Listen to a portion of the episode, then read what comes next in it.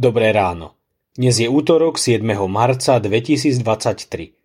Božie slovo je pre nás zapísané v liste rímským 7. kapitole vo veršoch 14 až 25 takto. Lebo vieme, že zákon je duchovný, ale ja som telesný, predaný hriechu. Veď čo konám, tomu nerozumiem, lebo nie to robím, čo chcem, ale konám to, čo nenávidím. A keď konám, čo nechcem, priznávam zákonu, že je dobrý. A tak už nie ja robím, ale hriech, ktorý prebýva vo mne. Viem totiž, že vo mne, to jest v mojom tele, neprebýva dobre, lebo vôľu k dobrému mám, ale nemám sily, aby som to vykonal. Nečiním totiž dobré, čo chcem, ale robím zlé, čo nechcem. Ale keď robím, čo nechcem, nie ja to robím, ale hriech, ktorý prebýva vo mne. Pre mňa, ktorý chcem konať dobre, nachádzam teda zákon, že zlé je pri mne. Podľa vnútorného človeka s radosťou súhlasím s Božím zákonom, ale vo svojich údoch vidím iný zákon, ktorý bojuje proti zákonu mojej mysle a zotročuje ma zákonom hriechu, čo je v mojich údoch. Biedný ja človek. Kto ma vytrhne z tohto tela smrti? Ale vďaka Bohu skrze Ježiša Krista nášho pána.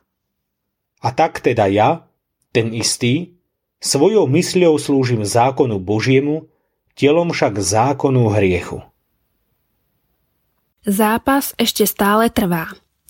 Martin Luther vo svojom predslove k listu Rímanom napísal Tento list je skutočne cenný a hodný toho, aby ho kresťan nielen z pamäti od slova do slova poznal, ale aby sa ním denne zaoberal ako každodenným chlebom pre dušu je najčistejším evanieliom.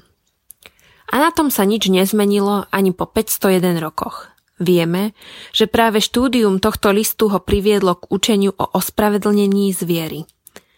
Možno ste aj vy po ňom siahli v ostatných rokoch, keď ste videli, koľko nepravdy je okolo nás a ako jej ľudia veria. A dnešný text je vhodný na každý deň. Hovorí každému, kto je z duše úprimný tak, ako to prežíval a emotívne napísal Pavol, tak ako to pochopil, stotožnil sa a vysvetľoval Luther, tak aj my. Nečiním totiž dobré, čo chcem, ale robím zlé, čo nechcem. Biedný ja človek, kto ma vytrhne z tohto tela smrti? Prežívali to isté, čo my.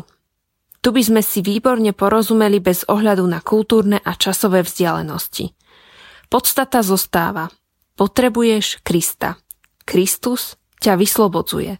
Jeho duchom naplnený bojuj aj dnes proti hriechu a vierou v láske konaj dobro okolo seba.